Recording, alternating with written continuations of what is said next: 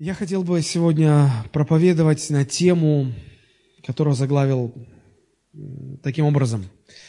Притчи а, Иисуса Христа о Царстве Божьем. Притчи Христа о Царстве Божьем. Мы уже начали говорить, а, по сути, на эту тему. В прошлый раз мы а, говорили о том, что в Евангелии от Матфея в 13 главе записано семь основных притч – Христа а, о Царстве Божьем, что из себя представляет Царство Божье. Мы говорили о самой первой притче, притче о сеятеле. А, и сегодня я хотел бы затронуть а, три короткие притчи. Может быть, в следующий раз мы поговорим, поговорим об остальных притчах. Но, но сегодня три небольших, которые по сути, э, говорят об одном и том же, объединены одним лейтмотивом, одной красной нитью. А, но прежде чем мы начнем рассматривать эти притчи, я бы хотел в, в целом немножечко посмотреть а, вот на эту совокупность притч Иисуса Христа, посвященных теме Божьего Царства. Что такое Царство Божье? Это жизнь, это наша жизнь со Христом, наша жизнь с Богом. Это наша жизнь в Божьем Царстве. Да? И поэтому понимание, учение Иисуса Христа о Божьем Царстве, фактически это понимание нашей жизни с Богом, нашей жизни во Христе. А, поэтому а, притчи Иисуса Христа о Царстве Божьем, они описывают все то основное, что из чего складывается наша жизнь с Богом. И нам необходимо понимать эти притчи, потому что они открывают нам э, очень важные вещи. Конечно, жизнь с Богом многогранна, но мне кажется, что, э, используя притчи, Христос затронул самые основные моменты, которые нам точно нужно знать, точно нужно понимать, и которые ответят на те вопросы, с которыми мы сталкиваемся, когда следуем за Христом. Но прежде чем э, рассматривать, что каждая притча э, дает нам понять о Царстве Божьем, мне бы хотелось э, немножечко уделить внимание тому, с чего же все-таки начинается Царство Божие. Одним из основополагающих принципов здесь является то, что наша духовная жизнь или наша христианская жизнь, как угодно это называйте, она начинается со смены царств. Она, по сути, начинается со смены власти. Спасение в Иисусе Христе – это не что иное, как переход человека от власти тьмы к власти Богу, переход под юрисдикцию Божьего Царства. Посмотрите, как об этом пишет апостол Павел. Если вы откроете послание к Колоссянам, первая глава, в 13-14 стихах об этом очень ясно сказано. Колоссянам 1 глава, 13-14 стихи. Там говорится о Христе, который избавил нас от власти тьмы. И смотрите, избавившего нас от власти тьмы и введшего в царство возлюбленного Сына Своего, в котором мы имеем искупление кровью Его и прощение грехов. Посмотрите, 13 стих очень ясно показывает этот переход. С чего начинается жизнь с Богом? С чего начинается наша духовная христианская жизнь? С момента перехода из одного царства в другое царство. С момента выхода из-под одной власти и переход под юрисдикцию другой власти от власти тьмы, от власти сатаны, мы переходим под власть Бога. Мы переходим в царство Бога, в царство Божьего. Так вот, эта смена царств и эта смена власти и есть то, с чего начинается наше следование за Христом, с чего начинается наше христианство, с чего начинается, по сути, Евангелие. Это отправная точка. Вы скажете, зачем я все это говорю? А, задайте себе вопрос, с чего началась ваша христианская жизнь? С чего началось, началось ваше следование за Христом? Произошла ли эта смена власти? Произошел ли этот переход из одного царства в другое царство? Эти царства не, не имеют географической характеристики, они духовны. Они духовны. Так вот, если не было этого перехода, если не было этой смены власти, тогда ваша жизнь с Богом даже не начиналась еще. Это очень важно, э, периодически возвращаться к началу и напоминать самому себе, как я стал христианином. С чего началось мое христианство? Возможно, что в самом начале что-то было не так, и потом это выливается в некоторые проблемы. Почему я об этом говорю? Потому что есть люди, которые убеждены, что они, они родились христианами. Есть люди, которые говорят, да ну, бросьте, я, я от утробы матери вообще христианин. У меня мама, знаете, какая верующая была. Или же, когда э, люди ну, родились в христианской семье, и они постоянно приходили, на, их родители брали на служение, они постоянно, с малолетства в церковь, они все знают, они уже знают, как молиться, как петь, как здороваться, как говорить, как, ну вот все, они подстроились, они знают, чего от них хотят.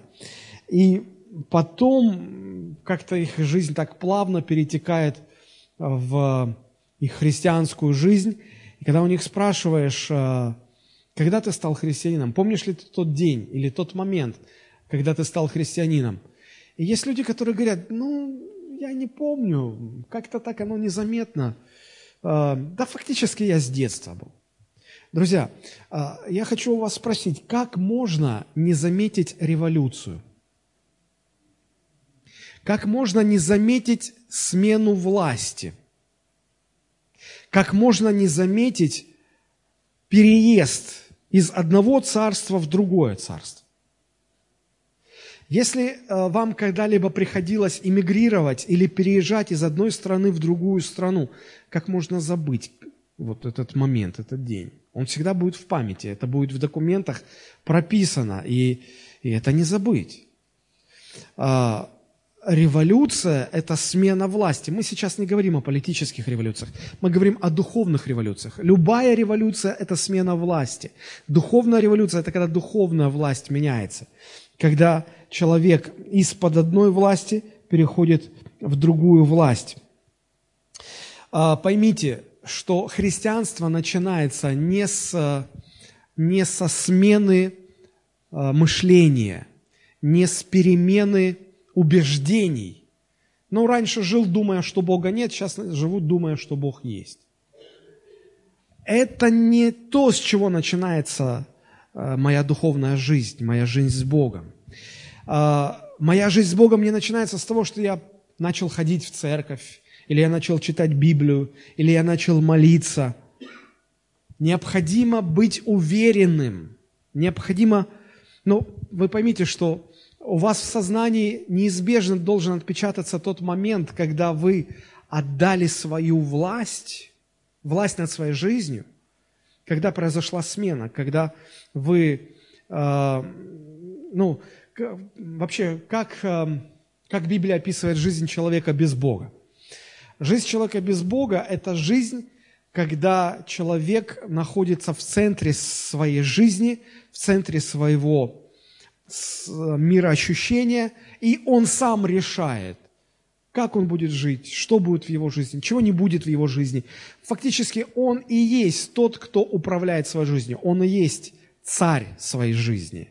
Он в центре. Поэтому мы и говорим, что люди по своей греховной природе, они самоцентричны, то есть они сами в центре. Они эгоцентричны, но эго это и есть я. Эгоцентрично, самоцентрично – это одно и то же понятие выражено разными словами. Так вот, но Библия идет дальше. Библия говорит, что а, а, за каждым вот таким человеком, который думает, что он сам управляет своей жизнью, фактически стоит дьявол. И это он управляет жизнью человека. Но делает это так мастерски, чтобы человек не догадался, чтобы человек был уверен и убежден, что нет, это он сам управляет своей жизнью. Это его решение, это его желания осуществляются в его жизни. Кто-то сказал такую фразу, если вы уверены, что вами никто не манипулирует, значит вы в руках профессионалов. Так вот, дьявол профессионал. Он управляет жизнью человека, живущего без Бога, но делает это так, что человек убежден, что человек сам хозяин своей жизни. Так вот, а, следование человека за Христом или, или духовная жизнь человека с Богом начинается с того момента, когда он уходит с трона своей жизни, когда штурвал управления своей жизнью, за которым он сам стоял, а фактически дьявол рулил, да, вот человек э, уходит с места главного пилота и отдает это место, приглашает туда Христа. И Христос берет в руки штурвал вашей жизни. И уже все повороты, как ваша жизнь начинает поворачиваться, что в вашей жизни начинает происходить, определяется уже не вами, не дьяволом, определяется Христом. Вот тогда человек входит в Царство Божие. Вот тогда человек входит в Царство Божие – Итак, суть новой жизни, которая начинается у человека с Богом, начинается со смены власти, она ярко а, выражена или представлена в притчах Иисуса Христа о Божьем Царстве. А, если вы внимательно читаете, то вы обратите внимание на такую деталь, что в Евангелии от Матфея вместо термина «Царство Божие» э, всегда используется слово «Царство Небесное». Во всех остальных Евангелиях используется сочетание Царства Божие. Почему? Это очень просто. Евангелие от Матфея было написано евреем Матфеем, и написано было для еврейской аудитории. А у евреев считалось неприличным лишний раз употреблять или упоминать имя Божье. И потому они всячески старались, ну, либо по смыслу чем-то заменять, либо либо воздерживаться. И поэтому, конечно же, не Царство Божье, а Царство Небесное. Но это одно и то же. Это одно и то же. Так вот, христианская жизнь, еще раз хочу застолбить эту мысль, э, чтобы она прочно засела в нашем сознании. Христианская жизнь начинается не со смены убеждений, но со смены власти внутри человеческого естества. Это важно понимать с самого начала. Отдали ли вы власть над своей жизнью в руки Христа? Или вы держите сами все в своих руках? Вот это поворотный момент. Можно произносить сколько угодно молитву покаяния, можно читать Библию, ходить в церковь, молиться, участвовать в служении, все, что угодно делать. Но вы просто религиозный человек в этом случае. Но пока не произошла смена власти, вы не можете, вы не вошли, э, вы не стали гражданином Божьего Царства. Вы не его.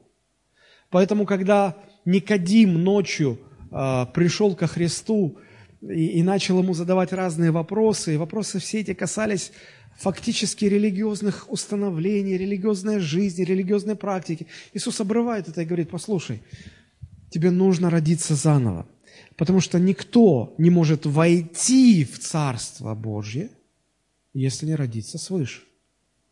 Цель в чем заключается? Чтобы человек вошел в Царство Божие. Когда Иисус начал э, свое служение, начал проповедовать, первые слова его проповеди были очень простыми. Он говорил, покайтесь, ибо приблизилось Царство Божие. Царство Божие. Вам нужно войти в Царство Божие. Потому что если вы не станете гражданами Божьего Царства, вы остаетесь в царстве дьявола. Нейтральной территории нет – Третьего царства не существует. И Христос все время говорил о Царстве Божьем. А, в Нагорной проповеди мы э, читаем заповеди блаженств. Блаженны плачущие, ибо их есть Царство Божие. Блаженны алчущие, ибо их есть. Девять блаженств, девять заповедей блаженств. А, фактически это характеристики граждан Божьего Царства – описание характера людей, которые принадлежат Божьему Царству. Их есть Царство Божие. Кто вошел в Царство Божие. Когда Иисус учил своих учеников молиться, молитвы, которая нам известна как молитва «Отче наш», то там в этой молитве тоже есть такие слова «Да придет Царствие Твое». То есть а, жизнь с Богом – это жизнь в Божьем Царстве. Когда царем в вашей жизни – является Христос. Нельзя забывать об этом. Нельзя об этом забывать.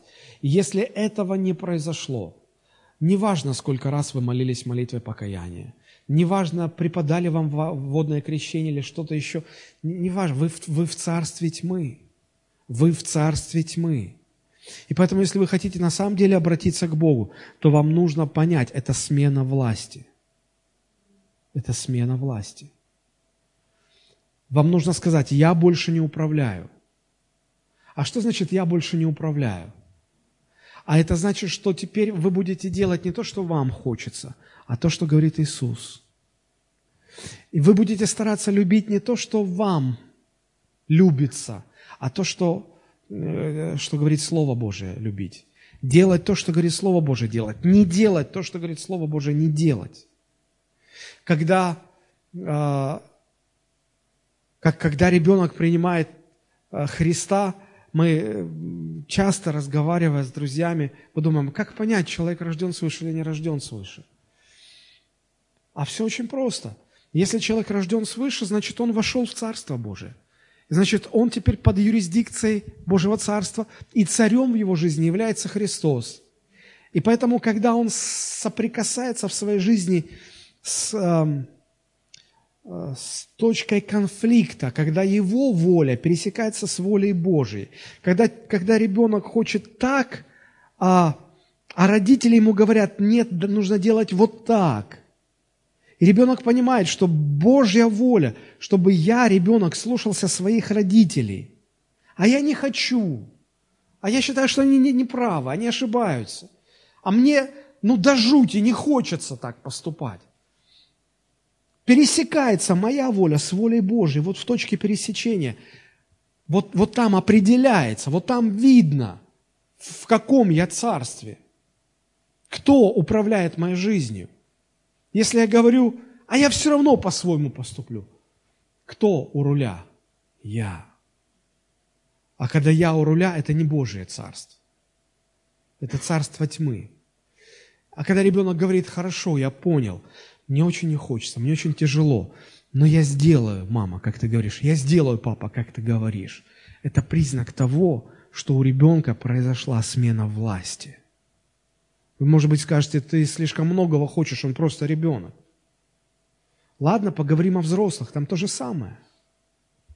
Там то же самое. Как понять, рожден человек свыше или нет – Рожденный свыше человек – это тот, кто вошел в Царство. Никто не может войти в Царство, если не родиться свыше. Человек, который вошел в Царство Божие, он признает над собой власть Христа. И когда в жизни мы видим, что происходит, а в нашей жизни у каждого из нас случаются эти пересечения, где наша воля пересекается с волей Божией. И у Христа так было, вспомните, в Гефсиманском саду, он молится и говорит, «Отче, я так не хочу идти на крест». Если возможно, давай переиграем, доминует меня чаша сия. Но я, ну, мне очень больно, я не хочу. И тут же, тут же, заметьте, он говорит слова, впрочем, я для того и пришел. Не моя воля будет, но твоя воля да будет. Посмотрите, как в этой точке, где пересекается моя воля и Божья воля, как чья воля побеждает. Вот кто побеждает – об этом, через это мы ясно видим, в каком царстве живет человек. Таким образом, вы можете посмотреть на свою жизнь. Вы можете себя оценить, вы в царстве тьмы или вы в царстве Божьем.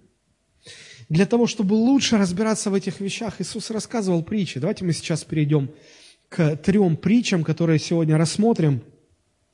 Это притча о горчичном семени – это притча о спрятанном сокровище, и это притча о жемчужине. Они не совсем одна за другой идут, но они говорят одно, об одном и том же. А, у них а, один лейтмотив, но каждая притча акцентирует свое внимание на разных очень важных гранях того, что из себя представляет Божие Царство. Этих граней три. Три притчи, три грани. Мы их рассмотрим сейчас Первая грань, э, она подчеркивает значимость Божьего Царства. Вторая грань показывает нам ценность Божьего Царства. И третья грань раскрывает нам, каким должно быть наше отношение к Божьему Царству. Давайте мы начнем э, с притчи о э, горчичном семени, да, о горчичном зерне. Оно, она, эта притча, раскрывает нам значимость Божьего Царства. Э, перед этим Христос рассказывает притчу о э, пшенице и плевелах.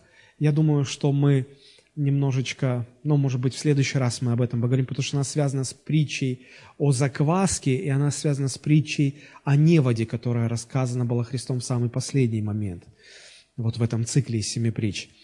А, они, эти три притчи тоже объединены, мы в следующий раз, наверное, поговорим о них. Но сейчас вот о тех, э, о тех притчах, которые я уже назвал. Итак, э, откройте, пожалуйста, Евангелие от Матфея, 13 глава, 31-32 стихи. Два стиха всего лишь. Притча о горчичном зерне. Иную притчу предложил он им, говоря, «Царство небесное, подобно зерну горчичному, которое человек взял и посеял на поле своем, которое, хотя меньше всех семян, но когда вырастает, бывает больше всех злаков, и становится деревом, так что прилетают птицы небесные и укрываются в ветвях его. Время, в которое Христос а, рассказывает вот эти притчи, оно еще не характеризовалось масштабным влиянием Иисуса Христа. Вот посмотрите, а, то, что говорил Христос, оно было, оно впечатляло людей – как говорил Христос, тоже никого не оставляло равнодушным. Чудеса, которые Христос творил, но люди понимали, что ну, не было прецедентов, чтобы кто-то больше чудес сотворил. То есть никто такое не мог делать.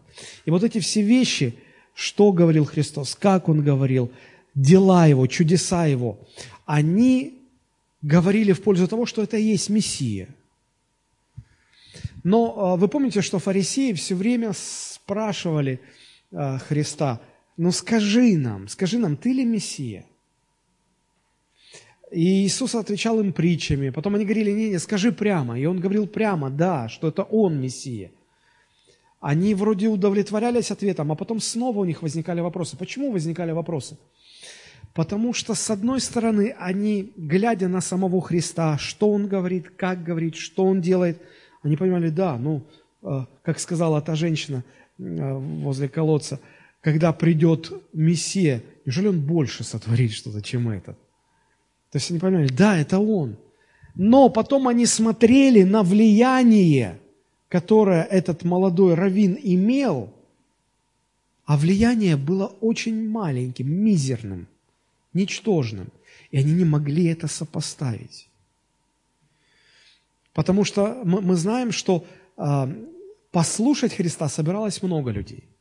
Но вот они как собрались послушать, и, в общем-то, они собирались не только послушать, они собирались иногда покушать, они собирались для того, чтобы получить свое исцеление. И когда каждый получал, что хотел, концерт закончен, все расходятся. А а, учеников Христос мог собрать вокруг себя несколько десятков. Библия говорит о том, что он собрал порядка 70 учеников, и однажды он завел такой разговор на очень щекотливую тему, которая соблазнила всех этих учеников. За один день 70 учеников решили оставить своего учителя. Они сказали, он, наверное, сумасшедший, как это можно слушать? Он потерял 70 своих последователей. И даже те 12, которые были сами близкие, он заглядывает в их глаза и смотрит, они тоже вот, они на грани уже, они сейчас, сейчас тоже уйдут. И он им говорит, не хотите ли вы уйти от меня? И те просто еле-еле, едва держатся, говорят, нет, ну нам, мы, бы, мы подумываем о том, чтобы уйти, а куда, при, кому прийти, уходя от тебя. Идти-то некому, поэтому мы, мы тоже ничего не поняли, мы тоже вот так вот сейчас в голове все кипит, но мы лучше останемся. Еле-еле 12 человек остаются с ним. Какой, это на весь Израиль. Какие масштабы влияния? Очень-очень скромные.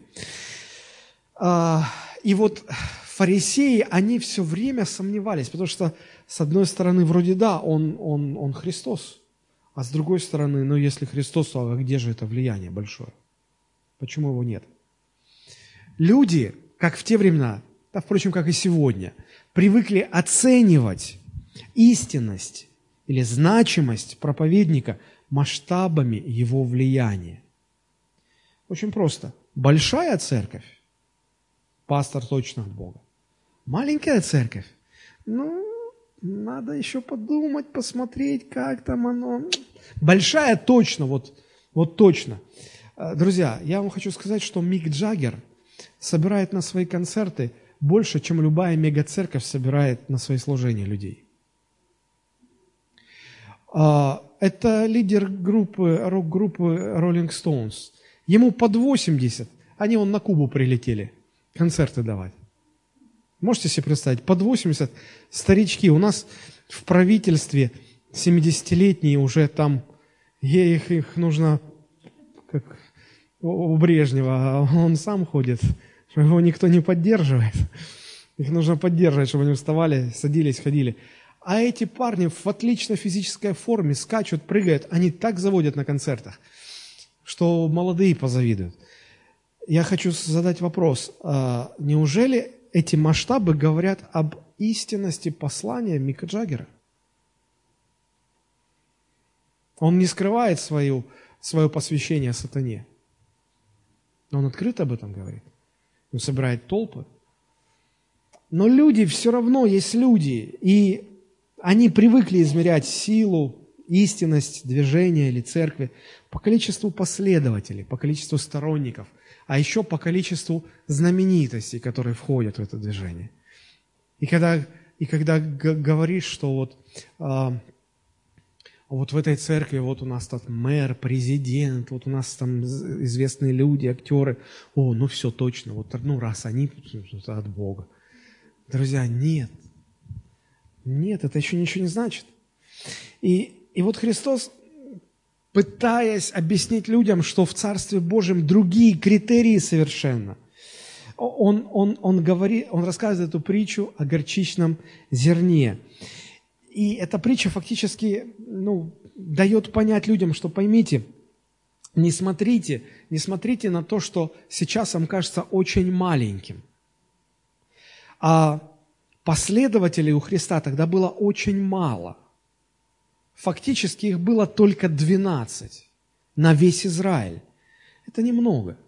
А вспомните его слова, которые часто харизматические проповедники высмеивают. Он, он, он говорил своим последователям, не бойся, малое стадо. Их мало было. Не бойся, малое стадо, потому что Отец благоволил дать вам царство. Но их же мало. Нужны же масштабы. Друзья, но давайте вот будем реалистами. Посмотрите, э, вот много ли нас, э, христиан, сегодня? Но, может быть, в этом зале э, относительно свободных мест, ну, свободных мест не так уж и много. Но если собрать все-все-все церкви, вот всех христиан в городе, ну, поверьте, мы уже так прикидывали, это, это точно не больше пяти тысяч, ну, точно, меньше, скорее всего ну, скорее всего, это пару тысяч человек всего лишь. При населении города в 500 тысяч. Это, это даже меньше 1%. Вопрос, где остальные 99? Где-то там. То есть меньше 1% это в пределах погрешности. Нас немного. Даже если мы возьмем глобально а, во всем мире, христиан немного. Да что там, ну посмотрите, если вы учитесь в вашем классе, или у вас на работе, или в вашей бригаде, или, я не знаю, где-нибудь, в вашей компании, ну, вы обнаружите, что христиане в меньшинстве всегда. Ну, так или нет? Конечно. Конечно. И вот э, притча о горчичном зерне, она как раз и помогает людям понять вот этот диссонанс, когда мы по-человечески пытаемся измерять, и мы думаем, что ну, истина она всегда должна сопровождаться большинством. Она всегда должна сопровождаться большими масштабами, большим влиянием. Но Иисус говорит, э, возьмите горчичное зернышко. Оно очень маленькое, правда? И, возможно, он взял где-то, может быть, там оно было рядышком, он взял зернышко, положил на ладонь, говорит, посмотрите, какое оно маленькое. Но когда оно вырастает, оно становится больше всех злаков, оно даже, оно даже вырастает в дерево. Сравните масштаб зернышка и масштаб дерева. Что это значит? Эта притча построена на литературном приеме, который называется контраст масштабов, контраст размеров. Долгое время считалось, что самым маленьким зернышком а, на Земле является именно горчичное зернышко. Но биологи утверждают, что есть еще меньше.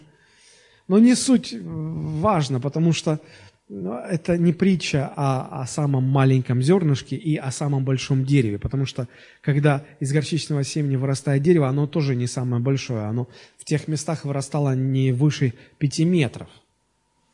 Дело не в этом, дело в сопоставлении масштабов, в контрасте масштабов. Посмотрите, как из маленького семечка может вырасти большое дерево. Семя воспроизводит дерева. И размер или масштаб дерева во много-много раз превосходит размер самого семени. Что этим хотел сказать Христос? Очень простую вещь. О том, что реальная значимость Божьего Царства во столько же раз превышает то, что человек ну, видит, то, что человеку кажется на первый взгляд, во сколько а, дерево превышает масштабы семечка, из которого оно вырастает. То, что вы видите, может казаться незначительным, как семечко. Ну что, ну горстка людей, ну маленькая церковь, ну вообще христиане, вы в меньшинстве, вас мало. Но знач, значение или значимость вот этого малого, оно во столько же раз больше вот этого малого масштаба, во сколько раз дерево больше семени, из которого оно вырастает. Поэтому не пренебрегайте тем, что кажется вам маленьким, оно может иметь огромное, огромное значение. Вторая мысль, которую я здесь вижу, заключается в том, что э, сила Божьего Царства не в масштабах, не в количествах, не в больших размерах, не в видимых размерах. Сила Божьего Царства в качестве его природы. А, я не уверен, как по-настоящему выглядит горчичное зернышко. Но я думаю, что а, если покопаться в земле, можно найти камешек, который будет очень-очень походить на горчичное зернышко. И вот если взять э, на одну ладонь, положить горчичное зернышко и, и камешек, очень похожи на это зернышко. Вот внешне они будут очень-очень похожи. Одинаковые. Ну, на первый взгляд, одинаковые. Возьмите и э, закопайте в землю камешек. Ничего не вырастет. Возьмите, закопайте зернышко. Вырастет дерево. Сила Божьего Царства не в видимых размерах, но в качестве природы этого Царства. Сила и ценность семени не в видимых размерах, но во внутренней природе. Там есть потенциал, там есть жизнь. Царство Божие – это не субкультура религиозных людей, это не особый образ жизни, которым живут а, люди, называющие себя верующими во Христа. Царство Божие – это определенная природа, которая находится внутри этих людей, граждан Божьего Царства, которая раскрывается потом через этих людей, которая имеет огромную ценность и потенциал, значимость Царства Божьего не в его размерах, но в его внутренней природе. Вот почему сказано, что важно родиться от Духа Святого, родиться от семени Слова Божьего. Просто поменять убеждение, начать верить, что есть Бог, начать ходить в церковь, начать жить религиозной жизнью, это все равно, что посадить камешек. Оттуда ничего не вырастет. Человек как был самоцентричным, так он останется. Он просто оделся в религиозные одежды. Он пытается жить религиозной жизнью. Но, но как в камешке нет жизни, чтобы дерево а, выросло, так и в смене убеждений нет потенциала э, войти в Божье Царство, стать другим человеком. Это, это должно прийти от Бога. Семя Божьего Слова должно прорасти в человеческом сердце. И вначале все будет очень маленькое, ничего-ничего. Главное, что там внутри теперь есть Божья природа. Об этом говорил апостол Петр. Он говорил, вы сделались причастниками божеского естества. Вы получили Божью природу внутри себя. Поэтому Иисус говорил, не бойся, малое стадо, не переживайте, что вас мало. Переживайте о том, чтобы вместо зернышка там камешек не оказался. Вот если камешек окажется, вот, вот тогда надо переживать. Если там зернышко – все хорошо. Все хорошо. Вот, вот что важно, вот что важно. И я хотел бы рассмотреть а, значимость Царства Божия с трех разных сторон. Но а, давайте мы немножко поговорим о социальной значимости Божьего Царства. Что значит социальная значимость?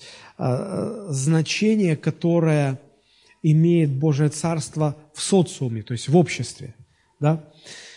Мы, мы, мы видим из истории, что христианство сыграло а, большую роль а, в социальном развитии общества, жизни. Вот то, что сегодня называется цивилизацией, это было бы невозможно без христианства. Оно оказало огромное влияние.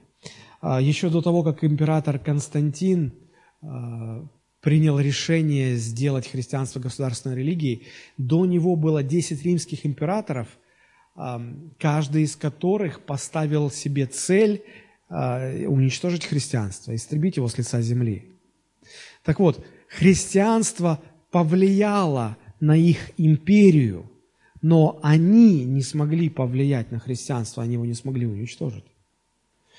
А, большинство людей, благодаря которым изменился, изменялся мир, они были христианами. У нас в библиотеке на, книжном, а, вот, на книжных раскладках есть книга а, о протестантах России. Очень рекомендую вам почитать. Вы узнаете, что люди, которые были выдающимися учеными, деятелями культуры, науки, искусства, первооткрывателями, люди, благодаря которым жизнь менялась качественным образом, они были посвященными Богу людьми. И свои достижения, своими достижениями они обязаны, по крайней мере, они сами отдают честь Богу за эти достижения. То есть мир в основном меняется благодаря христианам. А, если вы бывали в Европе или в западном мире, а, то но меня поражало, знаете, что если речь идет о больнице, то это обязательно больница там Святого Луки или больница еще какого-то персонажа либо библейского, либо э, из истории церкви какой-то святой, какой-то там мученик. Больницы все, то есть э, это, у нас там э, ну, клиника Боткина там, или кого-то еще, а, а, а там вот клиники, больницы названы именами святых. И если посмотреть в историю, то э, история возникновения этих клиник, она связана с христианством.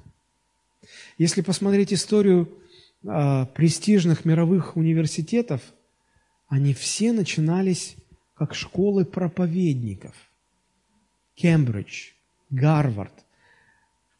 Несколько столетий назад они начинались как школы, в которых готовили проповедников Евангелия. Потом они разрослись а, в огромные университеты, фактически в целые городки студенческие. Ну, трудно спорить с тем, что Царство Божие оказало значительное влияние на, ну, в социальной сфере жизни людей. Значение и влияние Царства Божьего намного больше и важнее, чем мы можем сегодня это видеть. Это одна из главных мыслей в притче о горчичном зерне. Значение Божьего Царства, Божьего Царства, оно больше, чем то, что нам видно. Мы смотрим на, на, на зернышко, и мы видим зернышко, но оно рано или поздно станет деревом. Возможно, мы не увидим, когда оно станет деревом. Может быть, наша жизнь закончится. Может быть, мы сегодня смотрим на людей. Но вспомните примеры Иосифа из Ветхого Завета, да? Когда братья хотели убить Иосифа, потом передумали, решили бросить его в яму, потом продали в рабство. Можно было посмотреть на этого мальчика, Иосиф. Он такой ничтожный, его жизнь оценили в гроши, его продали в рабство. Что он может сделать? Ему бы выжить как-то. Это, это, как, какое значение он имеет вообще? Какова цена этого человека? Ничтожная. Но мы дальше, если смотрим, как развивалась жизнь этого человека, а он всю жизнь оставался верным Богу, то мы увидим удивительные вещи, как вот это маленькое ничтожное зернышко выросло в удивительное, огромное дерево. Посмотрите, Бытие, 50 глава, 19-20 стихи.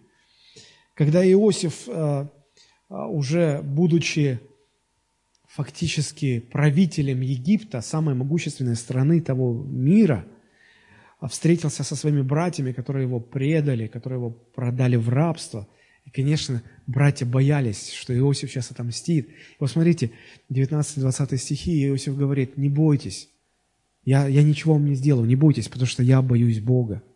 Вот вы умышляли против меня зло, но Бог обратил это в добро, чтобы сделать то, что теперь есть. А что есть? Сохранить жизнь великому числу людей. Вот этот мальчик, которого бросили в яму, который, может быть, что-то сломал там себе руку, ногу, когда его бросали – потом его в рабство продали, потом его в тюрьму бросили. Казалось бы, меньше пустоты, но в нем было зернышко, он был верен Богу. Природа Божья в нем была. И посмотрите, в какое дерево это выросло. Могли ли тогда люди сказать, могли ли тогда братья Иосифа увидеть в этом зернышке то большое дерево, которое вырастет? Нет. Отсюда мораль очень простая – у каждой притчи есть своя мораль. Никогда не пренебрегайте малым, малым э, началом, тем, что вы видите. Значимость Царства Божьего, она сейчас невидима, но она гораздо больше того, что вы можете увидеть. Я уже как-то рассказывал историю об одном э, пасторе э, из Австралии, который много лет, много десятилетий, несколько десятилетий служил Богу, и была удивительная такая особенность у него.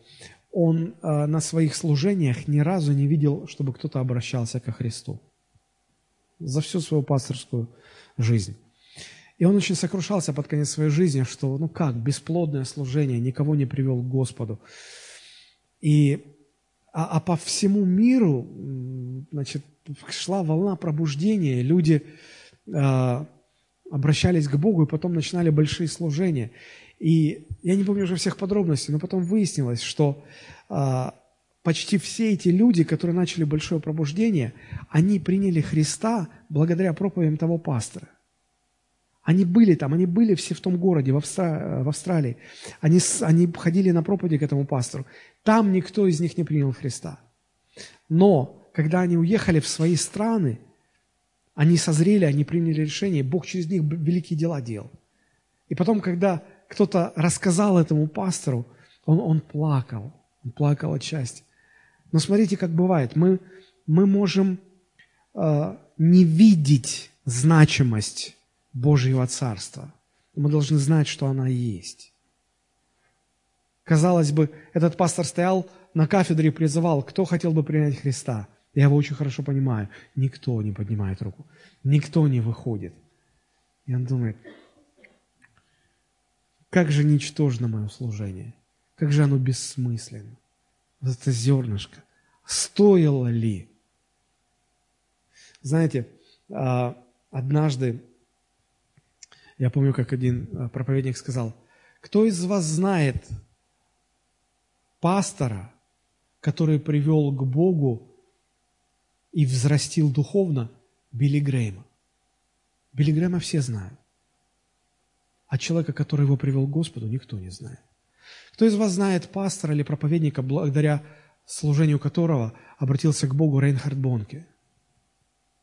Бонки все знают, а того пастора никто не знает. Можно перечислять дальше громкие имена и спрашивать, знаете ли вы тех служителей, которые привели этих, этих людей к Богу? Их имена неизвестны.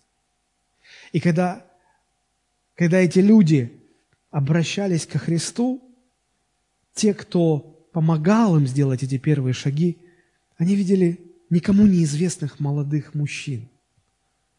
И они не знали, кто они будут. Никогда не знаешь, кто, кто он, тот человек, который обращается к Христу. Мы видим зернышко. мы должны понимать, что то, что мы видим, оно несравненно, а, оно, оно не говорит о значимости в Божьем Царстве. Значимость намного-намного выше. Намного-намного выше. Христианство а, должно влиять на общество. Посмотрите, а, первое послание к Тимофею, вторая глава, первые два стиха. 1 Тимофея, вторая глава, первые два стиха. Апостол Павел пишет, «Итак, прежде всего прошу совершать молитвы, прошения, моления, благодарения за всех человеков, за царей, за всех начальствующих, дабы проводить нам жизнь тихую, безмятежную, во всяком благочестии и чистоте». Вопрос, чтобы жизнь вокруг была спокойная, безмятежная, чистая, благочестивая, устроенная, благословенная, в конце концов. От чего это зависит? Ну, посмотрите. От наших молитв. От наших молитв. Я не вижу большого смысла, когда христиане выходят на какие-то пикеты, подписывают какие-то петиции, участвуют в каких-то акциях, выходят на парады, я не знаю, там, против гомосексуалистов, что-то еще. Друзья, это мирские методы. Это не помогает. Вот то, что здесь написано в этих двух стихах, можно сформулировать в очень простом правиле. Мы живем так, как мы молимся. И мы молимся так, как мы живем. Очень просто. Есть люди, у которых, кажется, они, они поцелованы Богом. У них так все устроено, благословенно, так хорошо, детки хорошие, замуж хорошо вышли, женились хорошо, внуки. Ну все как вот как по маслу, как вот, ну везет им, везет. Друзья, Чаще всего за этим стоит молитвенная жизнь, которой мало кто знает. Начните молиться. Начните молиться Богу. Ищите Бога в молитве. Молитесь о своих детях, молитесь о своих семьях, молитесь о своем правительстве. И Бог обещает, Бог говорит, тогда будет жизнь. Жизнь, когда вы сможете жить в чистоте, в благочестии, в устройстве. Незаметная по значимости молитва, мало обращающая на себя внимание верность Богу. Вот все это, то горчичное семя, которое может принести большие, заметные результаты. Наша проблема в том, что мы пренебрегаем этим малым и незначительным. Как много людей приходит на наши молитвенные собрания по пятницам? Немного. Ну что, ну, в конце концов, в пятницу вечером, ну, своих дел полно и как-то, ну вот, какая, какая разница, я дома могу помолиться, чем мне тащиться туда? Или как-то, ну вот все свои дела, мы, мы не понимаем значимости. Мы не понимаем значимости. Вот я, может быть, я ошибаюсь, но я почему-то убежден, что если бы мы очень серьезно, ревностно, очень благоговейно относились к молитве и молились бы хотя бы столько, сколько мы уделяем внимания, времени еде, сну, удовольствиям, отдыху, я уверен, что, что жизнь была бы другой. Жизнь была бы другой.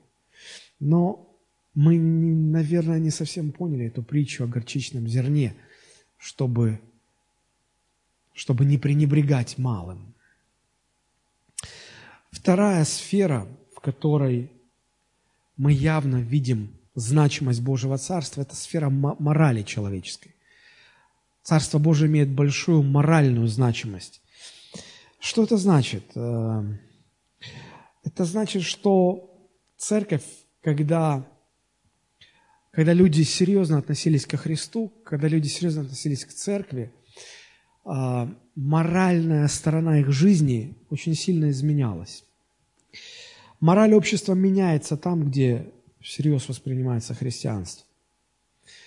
Люди перестают пить, курить, потреблять наркотики, мужья перестают изменять женам, а, меняется моральные качества человека.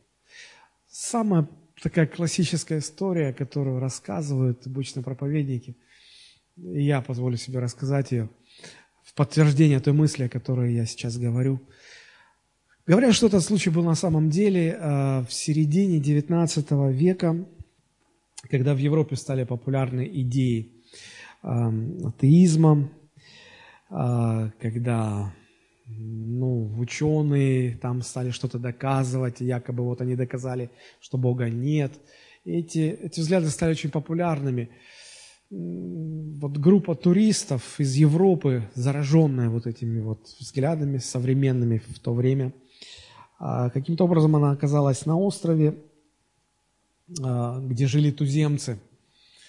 И соприкоснувшись с этими туземцами, поговорив с ними, они выяснили, что они христиане, потому как 10 лет назад а, к ним приезжали христианские миссионеры, и они обратились ко Христу, серьезно обратились ко Христу.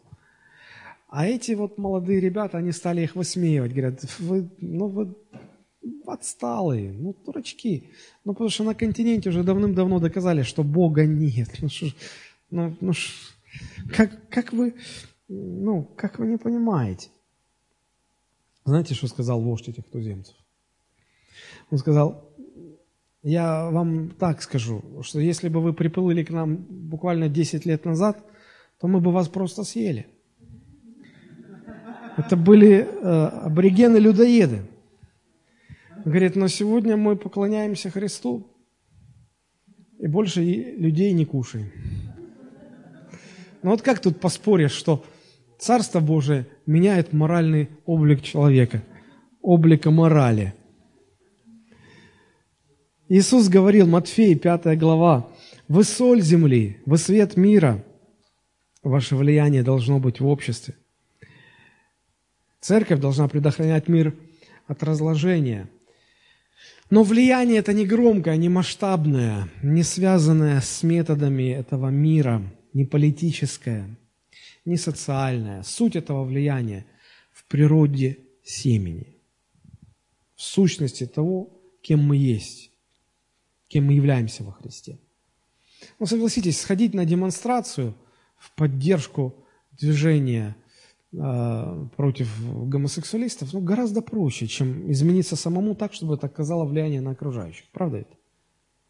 Сходить на демонстрацию проще. Вот о чем эта притча. Социальная значимость, моральная значимость Божьего Царства. И еще можно было бы выделить некую такую глобальную значимость Божьего Царства. Э, что это значит? Ну, э, фактически это значит, что церковь определяет судьбу всего мира. Попытаюсь объяснить. Э, представьте Бога, который еще не сотворил весь видимый мир – землю, людей, ну, не сотворил еще. Представили? Вот есть Бог, и больше ничего нет.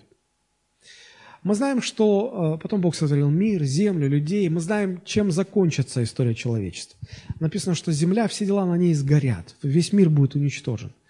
И теперь представьте Бога после того, как весь, все творение уничтожено. Вот земля, все, уничтожена, нет ее. А теперь ответьте, пожалуйста, на вопрос. Чего не было у Бога до сотворения – и что у него осталось после того, как весь мир, все человечество, вся земля и все дела на ней э, ушли в небытие? Что осталось? Церковь. Церковь. Церковь. Весь мир, в котором мы живем, имеет смысл только для того, чтобы Бог приобрел себе церковь. И Бог сегодня занят строительством, созиданием церкви на этой земле – ну, если упрощенно говорить, да? Так вот, какова роль этого мира? Знаете, когда строят здания многоэтажные, то для того, чтобы созидать здания, используют строительные леса. Ну, видели, наверное, такие конструкции. Собирают, иногда они очень сложные. Чем выше здание, тем сложнее эти строительные леса. Пока идет строительство, они нужны, без них не построишь здание. Но когда здание построено, все строительные леса разбирают и убирают, они уже не нужны. Так вот, весь этот мир – это строительные леса, которые Бог использует для созидания своей церкви. И когда Он закончит созидать свою церковь и заберет ее на небеса, необходимость в мире такая же, как необходимость в строительных лесах после того, как стройка завершена. Вот почему э, сказано, что после того, как будет вознесена церковь на небеса, этот мир погрузится в хаос, в разруху. Я мог бы прочитать 2 Фессалоникийцам, 2 глава 3.8 о, о том, что будет в последнее время в истории момент, когда Антихрист откроется, а сейчас ему не позволяет открыться э, э, сила Святого Духа, которая занята созиданием церкви. Поймите, Бог строит свою церковь не благодаря действиям проповедников, пасторов, служителей. Нет, а их место тоже есть, но Бог созидает свою церковь благодаря действию Святого Духа.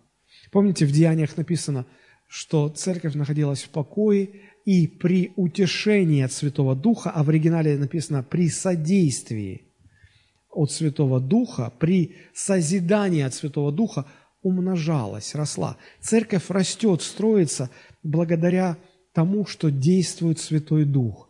И вот когда церковь будет взята, Дух Святой останется на земле для того, чтобы люди спасались, в, то, в тот момент еще спасались бы. Но Дух Святой перестанет созидать церковь. Тогда уже не будет этой функции у Святого Духа созидания церкви э, все это я говорю только для того, чтобы подчеркнуть важность церкви, насколько Бог ценит церковь, насколько Бог все остальное а, в этом мире, оно имеет второстепенное значение по отношению к церкви. Вот почему я говорю, что церковь определяет судьбу мира, влияет на судьбу мира. И также церковь влияет на, на вечную участь людей. В этом, в этом э, мы видим глобальность. Глобальный – это значит то, что влияет на весь мир. И глобальность проявляется в том, что церковь, э, она может влиять на, на души людей, определяя их вечность, где они будут вечность проводить. Потому что Бог избрал нас, верующих, поместил в определенные обстоятельства, окружил определенными людьми, чтобы мы, знающие – Христа, имеющие новую жизнь, могли поделиться этой жизнью с другими людьми. На нас это ответственность. И это в наших руках. А, что мы будем делать? А, или мы просто будем смотреть на них и думать, да, они все равно грешники, и, а их ничего же не возьмет. Или же мы понимаем, что, послушайте, ну я сделаю все, чтобы, ну, ну по крайней мере, я попытаюсь. И иногда мы, бывает, находясь в присутствии наших знакомых, мы чувствуем внутри побуждение, как будто что-то говорит, ну, ну расскажи им об Иисусе, ну начни говорить. И мы сами себя оправдываем, да нет, да ну, Господи, ты знаешь, он не будет слушать. Это, да это, это все ничтожно, мои попытки. Не пренебрегай ничтожным, малым чем-то. Зернышко маленькое, но там значение очень большое. Это важно, это важно. А, вы скажете, ну, ну как, мои разговоры не повлияют. Я уже столько всем рассказывал, ничего не меняется. Да, мы забываем, что самое главное, самый главный наш инструмент влияния на, на других людей – это наша, наша, наша настоящая жизнь с Богом. Евангелизации не помогают. Прочая религиозная деятельность не помогает. Что помогает? Просто живи по-настоящему с Богом. Просто живи, все, ничего не надо особо делать. Просто жить. Вот посмотрите, 1 Петра, 3 глава, первые два стиха. «Также и вы, жены, повинуйтесь своим мужьям, чтобы те из них, которые не покоряются слову, житием жен своих без слова приобретаемы были, когда увидят что?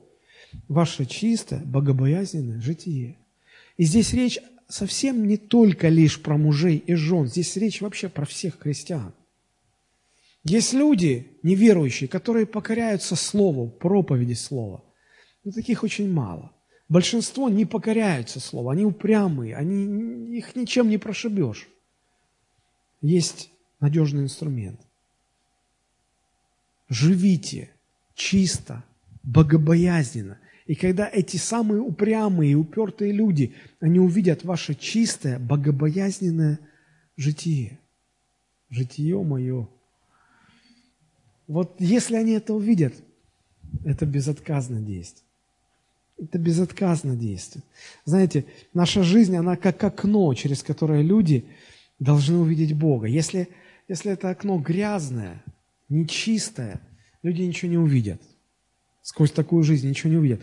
Поэтому и сказано, что плод ваша, ваш святость, мы в прошлый раз говорили, а, то есть освящение, очищение – Забота о том, чтобы быть чистым перед Богом. Если я живу перед Богом, если я живу с Богом, люди вокруг меня будут другими. Неизбежно будут другими. Это касается значимости Царства Божьего.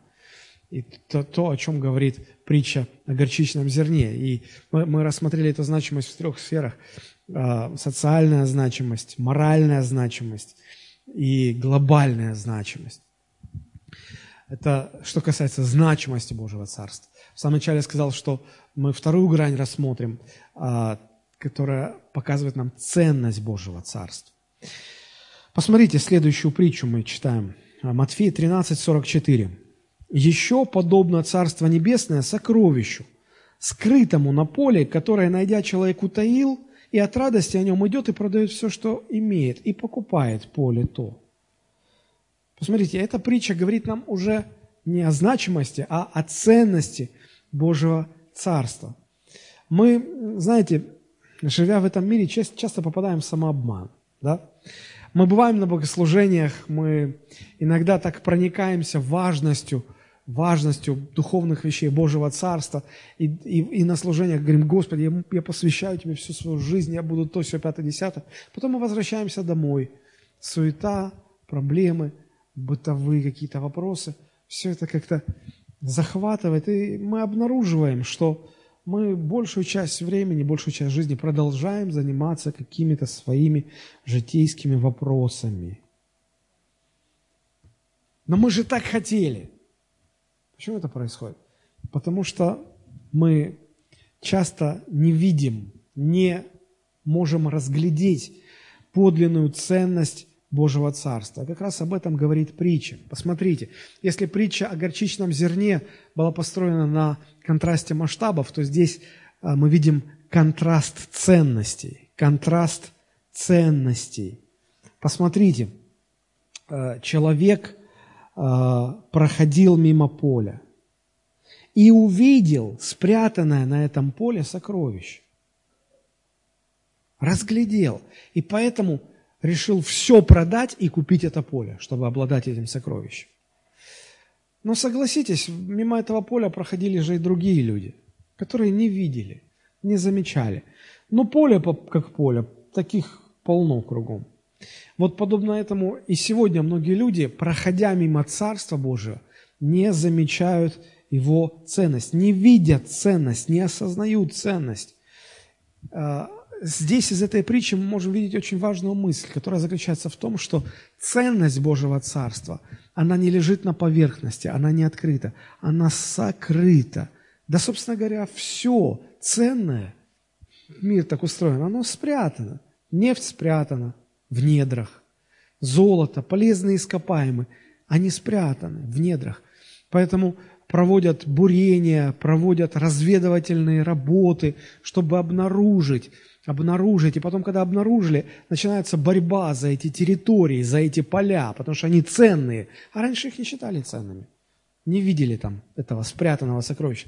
Так вот, Царство Божие, ценность его, на первый взгляд, не видно, не очевидна. Она сокрыта, спрятана, не все могут разглядеть. Как знаете, сегодня популярны картинки такие, а, ну типа, сколько тигров вы видите на картинке? Ну и вот джунгли, и явно видно, что два тигра. Потом начинаешь присматриваться, там он где-то еще один в траве спрятался, а другой там на фоне дерева как-то вот слился, а третий еще, и начинаешь там лазить по всем этим, каждый квадратный миллиметр исследовать, и думаешь, ой, это там уже целое стадо этих тигров. А и э, меня раньше это как-то так забавляло, а сейчас, если когда такое встречаю, мне уже лень как-то. Да? Мне кажется, также и многие люди, они себя уже не утруждают тем, чтобы увидеть ценность Божьего Царства. А, церковь, да, во сколько в воскресенье, говоришь, в 10, а, в 11? Ну, может, приду, может, приду. То есть это, тебе ясно, вежливо сказали, что нет. Ну, если для тех, кто не понимает. Вот, поэтому мы иногда пытаемся измерять ценность Божьего Царства какими-то земными стандартами. Когда земными стандартами измеряешь, что оно ничего ценного из себя не представляет. А, откройте, пожалуйста, 1 Петра 2.7. Там написано. 1 Петра 2.7. «Итак, он для вас, верующих, о Христе сказано, драгоценность, а для неверующих камень, который отвергли строители, но который сделался главой угла, камень притыкания и камень соблазна. Вот опять контраст ценностей. Для вас, верующих, вы разглядели, Божие Царство, оно драгоценность, а для всех остальных камень повертели и посчитали, не, он не пригоден для строительства. Выбросили просто на обочину. Но, но, но он ценен. Контраст ценностей. 1 Коринфянам 1 глава 23 стих и 24. 1 Коринфянам 1, 23, 24. «А мы проповедуем Христа распятого. Для иудеев соблазн, для эллинов безумие, для самих же призванных иудеев и эллинов Христа, Божью силу и Божью премудрость». Опять контраст ценностей. Для одних это что-то ценное, а для других это безумие и родство. Глупость какая-то ценность Божьего Царства такова, что не все ее способны увидеть, заметить, оценить. Эта ценность не только незаметна, но она еще превыше всех остальных ценностей. Если мы вернемся к этой притче о скрытом сокровище, то смотрите, что написано. Подобно Царство Небесное сокровищу, скрытому на поле, которое, найдя человек, утаил, и от радости о нем идет и продает все, что имеет, и покупает поле. Все, что имеет. Идет и продает все, что имеет, чтобы купить. Религиозные люди так не поступают. Религиозные люди могут чем-то пожертвовать, чтобы приобрести это поле, а, и они его рассматривают как хороший трофей, очередной трофей в их жизненный багаж – то есть, да, это будет хорошим дополнением к моей жизни. Но настоящий верующий поступает по-другому. Настоящий верующий, увидев ценность Божьего Царства, отказывается от всего, принимает это царство и заменяет этим царством все, что было до того. Знаете, как у нас в стране невозможно иметь два гражданства. Если ты отказываешься от одного гражданства в пользу другого, Значит, ты прежнее теряешь, новое приобретаешь. Два сразу нельзя. Два сразу нельзя. И поэтому либо ты все, что было, отдаешь, обмениваешь на, на вот это сокрытое сокровище, спрятанное сокровище, либо ты не покупаешь это поле, остаешься с тем, что у тебя было. И то, и то не, ну, невозможно. Этому нас учит тоже эта притча. Готовы ли вы обменять все, что у вас есть, на обладание Царством Божьим? Простите за такой провокационный вопрос. Подумайте. Мы так тяжело расстаемся со своим, со своими убеждениями, со своими мнениями, со своими «хочу, не хочу», со своими амбициями. Очень тяжело расстаемся. Мы не прочь к тому, что у нас есть, приложить еще что-нибудь там из Божьего Царства. Но чтобы взять и заменить все на это Божье Царство, о, нет. Мы, мы, мы еще не до конца рассмотрели, а стоит ли? А оно настолько, настолько ли ценно, чтобы так вот заменить? И поэтому везде, где мы читаем о Царстве Божьем, мы, мы, мы начинаем видеть этот контраст. Ну, например, Римлянам 14.17. Ибо Царствие Божие не пища и питье, но праведность и мир и радость во Святом Духе. Опять контраст ценностей. Что такое пища, питье? Земные ценности, земные блага. А что такое праведность, мир, радость во Святом Духе? Это духовные ценности. И вот контраст нам показывает, что Царство Божие не в земных ценностях, оно в духовных ценностях, оно в ценностях души человека. Что для вас более ценно? Материальное или духовное? Хороший вопрос. Мы иногда бываем как Исав, который, помните, променял свое первородство, величайшую духовную ценность, променял, променял на что? На миску похлебки. Ведь как могло бы звучать Бог Авраама, Исаака – и Исава. И нам как-то слух даже режет, да? А так должно было быть. Бог Авраама, Исаака и Исава. А Исав посчитал, что это его первородство. Но как-то он не разглядел, не разглядел на этом поле это скрытое сокровище. Ну, не увидел. И подумал, да что мне в этом первородстве? А я вот есть хочу. Вот, вот я сейчас с голода помру. Да не помрешь бы ты с голода, не помер бы ты с голода. Но хочу. Всегда есть хитрый Яков, который знает, что делать. И все, и все. И так, это знаете, как когда Ой, конкистадоры захватывали земли в Америке, и индейцев обманывали, и э, забирали у индейцев золото в обмен там бусики, побрякушки какие-то. Нам нужно просвещение, чтобы Бог просветил очи нашего сердца, чтобы мы увидели, какова ценность Божьего Царства. Об этом фактически апостол Павел и молится в послании к Ефесянам. Смотрите, Ефесянам, 1 глава, с 16 стиха и дальше. «Непрестанно благодарю за вас Бога, вспоминая вас в молитвах моих, чтобы Бог Господа нашего Иисуса Христа, Отец славы, дал вам духа премудрости и откровения к познанию Его.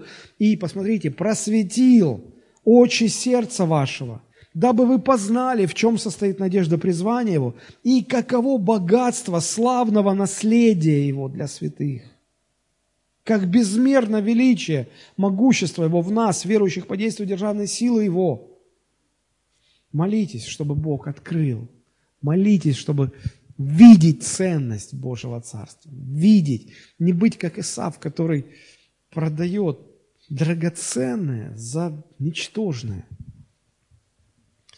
Значимость.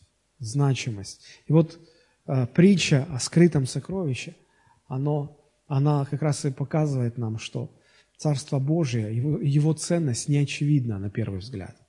Не все готовы обменять то, что у них есть, на то, чтобы приобрести это, это сокровище. Потому что не видят ценности. И мораль отсюда очень простая – Молитесь, чтобы Бог просветил очи вашего сердца, и вы могли увидеть эту ценность и не быть как Исав. Ну и последняя грань, мы, мы говорили о значимости, о ценности Царства Божия. Последняя грань, последние притчи, две, вторая и третья, да, они показывают, каким должно быть наше отношение к Божьему Царству. Я прочитаю 44, 45, 46 стихи в 13 главе от Матфея. «Еще подобно Царство Небесное сокровищу, скрытому на поле, которое, найдя человек, утаил, и от радости о нем идет, продает все, что имеет, и покупает поле то.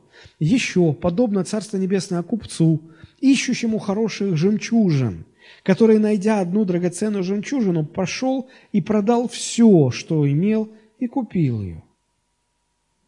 Эти две притчи, они показывают, каким должно быть наше отношение к Царству Божьему.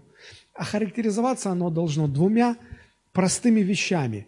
Во-первых, это радостью о Божьем Царстве. Во-вторых, посвящением, полным посвящением Божьему Царству. Но сначала о радости. Посмотрите, посмотрите, э, притча о скрытом сокровище. Человек нашел, ну, видел это сокровище, увидел то поле, где сокровище спрятано, да?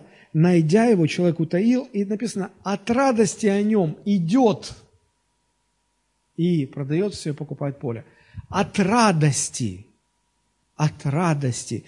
Вам знакома эта радость, когда вы увидели ценность Божьего Царства, и вы этому радуетесь?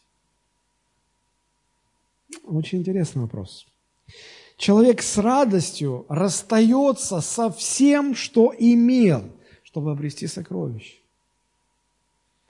Сегодня, когда мы говорим о жертвенности, о том, чтобы что-то пожертвовать ради Царства Божьего, делаете ли вы это от радости?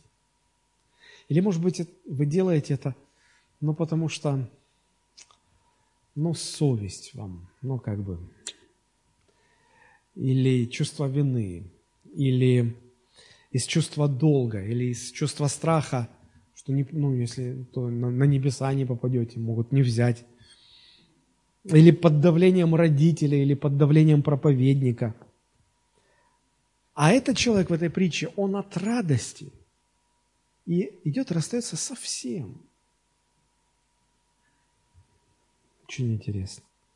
Это первая характеристика – нашего отношения к Божьему Царству. Радость. Радость о Царстве. Посмотрите, как Давид, царь Давид об этом говорит. Псалом 118, 162 стих. Это самый длинный псалом в Библии, 118. 162 стих написано. «Радуюсь я Слову Твоему, как получивший великую прибыль». Вот вы мне честно скажите, себе скажите, мне не надо. Вот если бы Бог вам предложил а, или он вам даст, ну, столько денег, сколько вы назовете. Вот какую сумму назовете, вот вам Бог столько даст прибыли. Или же Бог вам даст э, какое-то удивительное откровение о своем царстве. Вот честно. Вот что вы выберете? Ну, честно. Мне не надо говорить, себе скажите. Царь Давид молится, говорит, радуюсь я Слову Твоему, как получивший великую прибыль. Вот и все. И все сразу становится понятно. Переполнена ли ваша жизнь радостью от обладания Царством Божьим? 1 Иоанна, 1 глава, 3-4 стихи. «О том, что мы видели и слышали, возвещаем вам, чтобы и вы имели общение с нами а наше общение с Отцом и Сыном Его, Иисусом Христом. Это пишем вам, чтобы радость ваша была совершенна. Вообще, граждане Божьего Царства – это люди радостные. И радуются они Царству Божьему. Они видят эту ценность, и они рады. Я не верю а, в безрадостных христиан. Ну вот я не верю, когда христиане, подобно Лоту, утомленному обращением среди нечестивых людей, вечно в печаль. Уйди, старушка, я в печали. Как жизнь? Слава Господу! Справимся. Тяжело, справимся. Тяжело, я не спорю, тяж, тяж, тяжело. Следовать за Христом тяжело. Но радость должна присутствовать. А это, это радость в природе этого семени там должна присутствовать. Поэтому настоящие христиане – это радостные люди. Но мы почему такие? Потому что мы часто ищем радость ну, не в тех источниках. Мы радуемся каким-то э, приходящим вещам. Вспомните, вот вспомните, 10 лет назад, вспомните, чему вы сильно радовались. Вещи какой-то, отношениям каким-то, ну, явлению какому-то. Но сейчас вы уже просто забыли об этом, да? Не то, что радость нет, вы вообще забыли, что это было, да? А, но, но радость о Божьем Царстве, она никогда не пройдет. Она неприходящая. Поэтому она и названа совершенной. Поэтому она и названа совершенной. И вторая характеристика отношения к Божьему Царству – это полное посвящение, посвященность. Смотрите, купец ради этой жемчужины, жемчужины отдает все, что имеет. Все отдает. Это посвящение. Все ставит на карту. Все отдает. Подобное отношение мы видим в словах апостола Павла, филиппийцам 3 глава, 7-8 стихи. «Но что для меня было преимуществом, то ради Христа я почел читаю. Ну, бесполезным. Смотрите, он обмен сделал. Все свои преимущества он обменял на Божие Царство. Он отказался. Смотрите, да и все почитаю, все почитаю, считаю ради превосходства познания Христа Иисуса, Господа моего. Обмен. Все на все. Для Него я от всего отказался. И все почитаю за ссор, чтобы приобрести Христа. Когда приходится выбирать между познанием Христа и чем-то другим, что-то другое, что бы это ни было, он смотрит на это как на, как на ведро мусорное как на ведро с мусором. То есть, если бы я сказал, что вы выбираете, ведро с мусором или а, откровение от Бога? Конечно, откровение от Бога. А когда я спросил, что вы выбираете, столько денег, сколько вы назовете Богу, Он может дать. Или откровение. А, дом надо достраивать, машину надо купить, образование детям надо дать. Но, Господи, а можно сразу все? Да. Вот так вот. Мы сегодня мало знаем о том, что такое настоящее посвящение. Что значит полностью посвятить себя господству Христа? Как это практически? Это не, это не в тюрьму за Христа сесть. Помните, когда Христос а на последней вечере говорит, что вот, ну, дьявол просил вас всех сеять как пшеницу, проверить. Э, один из вас предаст меня. И Петр такой, Господи, да я за тобой. На смерть, в тюрьму, куда угодно. Типа, ну, я такой крутой, посвященный. Иисус говорит, не, не надо в тюрьму. Надо просто, вот когда, когда у тебя спросят, знаешь ли ты меня, Просто не отречься. Вот мало. Не надо сразу в тюрьму, не надо сразу куда-то на край земли миссионером. С малого. Вот, вот с малого начните. Это когда, знаете, это когда жена жутко не согласна со своим мужем, понимает, что он не прав. Но она говорит, хорошо, дорогой, я покоряюсь тебе, потому что я посвятила себя Царству Божьему. А один из законов этого царства гласит, гласит, что мужья должны покоряться своим женам.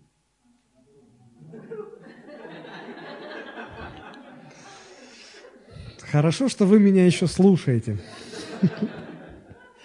Что жены должны покоряться своим мужьям. Точно. Точно.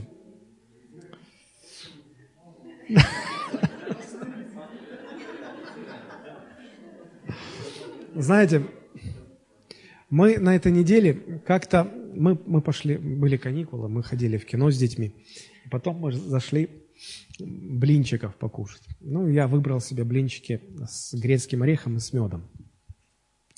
А знаете, вот когда, ну, куда ты за кафедрой, ты, ты такой духовный, все.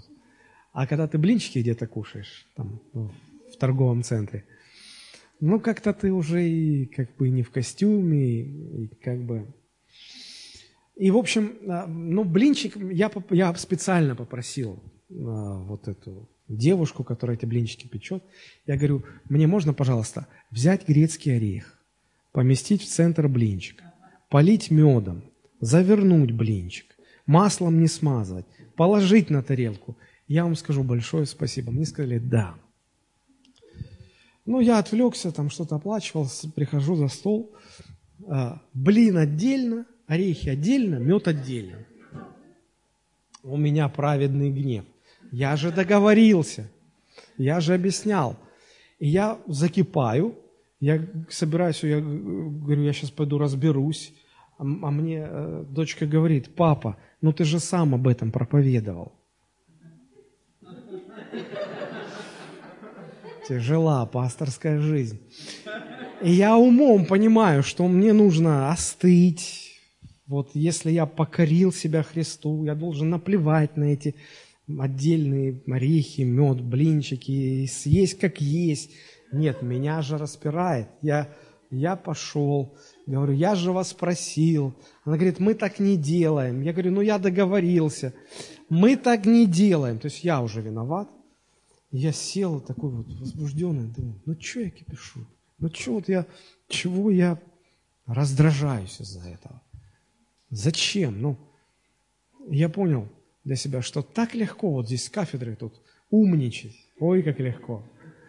А когда в жизни, вот когда, вот когда этот перекресток, моя воля и Божья воля, да, и если я посвящен Христу, я, я отказываюсь от своей воли, и я поступаю, как говорит Бог, как говорит Слово Божие. Вот и все. Правда в том, что мы практически все мы живем, как мы хотим, лишь иногда заменяя свою волю на волю Христа. Иногда.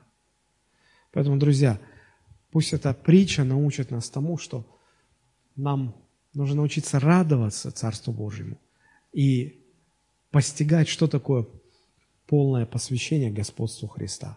Мы поговорили о значимости, о ценности, о нашем отношении к Божьему Царству. Я думаю, что нам есть взять какие уроки для себя. Давайте мы сейчас поднимемся и помолимся, чтобы Господь